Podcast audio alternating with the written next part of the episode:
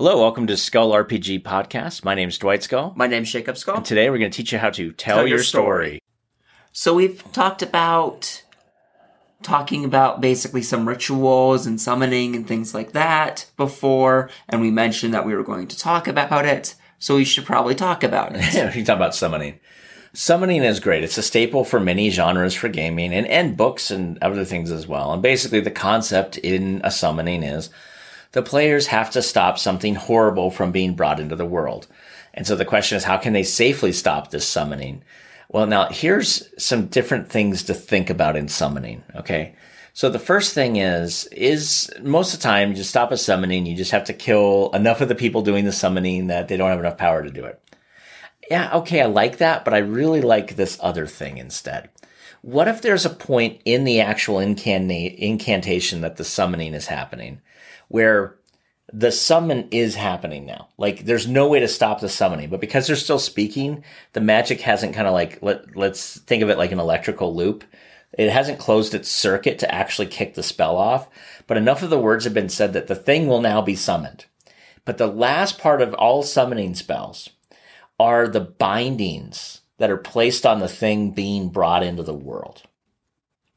And so what if you guys come in all willy nilly and they're like, oh my God, they're summoning stuff. And they start hacking at everybody and they kill them all. Well, the spell ends. Oh, wait, no, the spell casts itself. They still have this thing come to help, but it's There's no bindings. There's no binding, so they have to kill it, otherwise it's going to wreak havoc on the world. The whole world, right. So now they have, now you've like let, so like before, what they were going to summon was going to be something to just ask it questions, right? We're summoning this greater demon, we're going to just ask it questions. So we have to put like eight, eight more hours of, of words into it to make sure that this thing doesn't leave. It doesn't eat our children. It's kind of like doing a wish spell, you know, like we have to stipulate what it can't do. And then you yahoos came in and killed me like mid sentence on what it can't do. So like the only thing it can't do is come down and hunt down my family. Well, that's cool. family. You just you just killed me, so my family's safe. But you you and yours are totally open game because I didn't say they couldn't leave the circle yet. I didn't say they couldn't kill any human beings yet. And so does the rest of the population of this world. yeah, everything's dead, right? My my four people and my family are fine, but everybody else is, is done. So like you could think about summoning in this way of like stopping a summoning is not just going to be as simple as um, killing everybody. So like one does not simply stop a summoning, right? So eh, the other thing is you can talk about like any other kind of conditions you can think of to stop this whole thing from just going into just different directions. Um, now, the other thing I like about that is then you could start to combine this with like finding clues or other things where you realize if you're starting to summon in higher level things, especially as a lower level person, you need certain things for it to happen. Like you need a summoning circle, but you need a, a high powered summoning circle that somebody else built and permanently built into the floor. So that only leaves like maybe two or three locations that could happen. You have to find out what books they're using Mm-hmm. right? And the books they're using may be very long and convoluted, or they're having to hobble them all together. And depending on how they did it, maybe they can't honestly do what they think they can do. And that's why you need to stop them. But if your players find out enough information over time, they could realize when they walk in the door, one of your, you know, you can make one of them like your magic user or someone who knows how to summon things, be like, hey, make a roll, like a spellcraft roll, or make a knowledge roll, or make some sort of roll, and make it kind of easy, like eh, easy enough that they'll have a basic idea of what they need to do, but then you can add certain things to it. So, like maybe it's a DC 10 check, uh, and it's like a knowledge uh, arcana, right? Just let's use D and D. Cool, knowledge, knowledge arcana. Your wizard's going to get it right out the gate. Um, even if they roll like a one, you know, they probably have nine ranks in it or whatever, you know, and they'll be fine. And at which point you go, oh, they're past the point in the summoning, uh, where it's safe. Like the monster's coming right now, they're just putting in caveats, and you're like, crap. Okay, um, here's the problem. But then you could do like at 15, it's like, yeah, they're at the part of the summoning where they're only guarding themselves. No one else in the no one else in the town has been guarded yet. No one else in this entire plane has been guarded yet.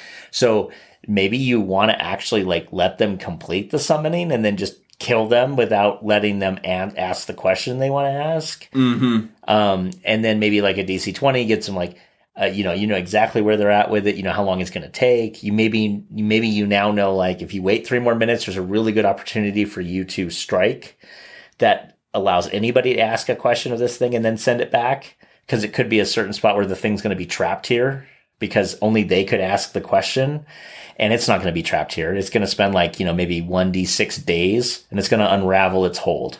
And now it's going to be ticked. And it's going to start to destroy the countryside because it's unraveled its circle, which means it's unraveled all of the binding magic to it as mm-hmm. well. So many different things you can do. Now, let me flip this entire concept on its head. How come you're always stopping the summoning? Like, what if you needed to summon something, right? And then now, maybe as a good character, you're not summoning anything. But again, who says that you always have to summon something evil? You could be summoning like a trumpet archon or some other angel to answer your questions. And you could actually have a thing where maybe the, the, the people that you're fighting against are trying to break in to stop you from summoning so that you can hear the answer you need. And you can flip the entire thing on its head where your main spellcaster is pointless. Mm-hmm. Like every round, you're like, make your spell, blah blah blah, right? Make your make your knowledge, and of course, it's an easy check. Chances of them failing are zero, and if they do fail, they can do like a, a will save and keep the spell going. You know, really low DC, but that literally renders them done. Like your your main your main guy just can't do anything against anybody coming at you. While the rest of the party literally has to defend the door. And at this point, you're kind of in this uh, hold until something happens, which was an episode we did, uh, looks like four or five, well, maybe like six or seven back. Mm-hmm. And that point, you could just put a counter on like, okay, this spell, the summons takes 10 rounds unless you fail your stuff and you got to do a will save and then that round didn't happen and so like it, your your mage not doing their spells well enough could prevent like could add time to the entire thing which just amps up the intensity Mm-hmm. And so mm-hmm. you could do some really cool things with summoning. I would suggest that you don't just be, I'd suggest the summoning, you don't just go, yep, came in, saw the guys, you killed the guys, I guess the summoning's over. It, it's kind of flat. Yeah. It's very boring. So do that or flip it on its head. You need to summon in something to get knowledge or power. Or, or another one that you kind of ran us through oh, on yeah. the, uh, us trying to seal Drake Thuk was we stopped the guy from summoning but the damage is already done. The seal's still breaking, so we still need to figure out how to keep the seal from going, and we don't have that knowledge. So it's this fun thing of you stop the guy from summoning the demon, but in order the demon's halfway in this world where kind of like this, but he doesn't have the ability to hurt you guys. You need to now figure out how to seal him back. Right. You could do a thing where maybe you've opened up a portal enough so that the being is in your world. Maybe not in a physical way, but now that you've, now that they've opened the portal and you didn't seal it in time in a, in a specific way, the being can reach out to people like in their dreams mm-hmm. and start to take over them so that like, it could become this really fun, unintended long-term consequence of you not doing your job right. Yeah. Where all of a sudden, like maybe 10 game sessions from now, like you start hearing rumors where entire towns have just like walked away. Yeah. Like one day just got up and walked out. Who knows? Who where'd they go? Who knows if your players actually know that they didn't shut down the ritual right? Maybe that from what their their perspective, they killed the guy, the summoning stopped, and they and they saved the day. Yeah, and then like and maybe like a month or three later, you're like, "Hey, you guys, remember that summoning?" And then you don't really say it that way, but you bring in this element yep. of, "Hey, your botched uh, summoning stop actually is costing people their lives. And now, like, it actually would have been better had you just let these guys do what they did because what you did is actually far worse than mm-hmm. what they were mm-hmm. going to do. They were just going to ask him like three, three magical questions to get answers. Hey, Joe. Yeah. But now this guy's like literally out and he's like, oh, hey, here's a new world for me to plunder. Uh-huh. And he's not physically here, so he can't use all of his powers, but he is able to like corrupt people's minds and get them to do things that they would normally not do. And, and now they're starting to build the thing to get him physically yep. here. Eventually, he'll corrupt. He, he'll have enough power with enough people for him to corrupt a high wizard or two, which is enough to create another thing to yep. get him the full power. And your question is, how do I stop? I got to stop him spiritually or whatever, mentally in this plane now yep. which is a different game than physically. So uh, it's a really good call out. It's a, it's a great idea. So, so many things you can do with summoning. I suggest you play around with some of them. Hey, thanks for listening. And for more resources, please go to skullrpg.com.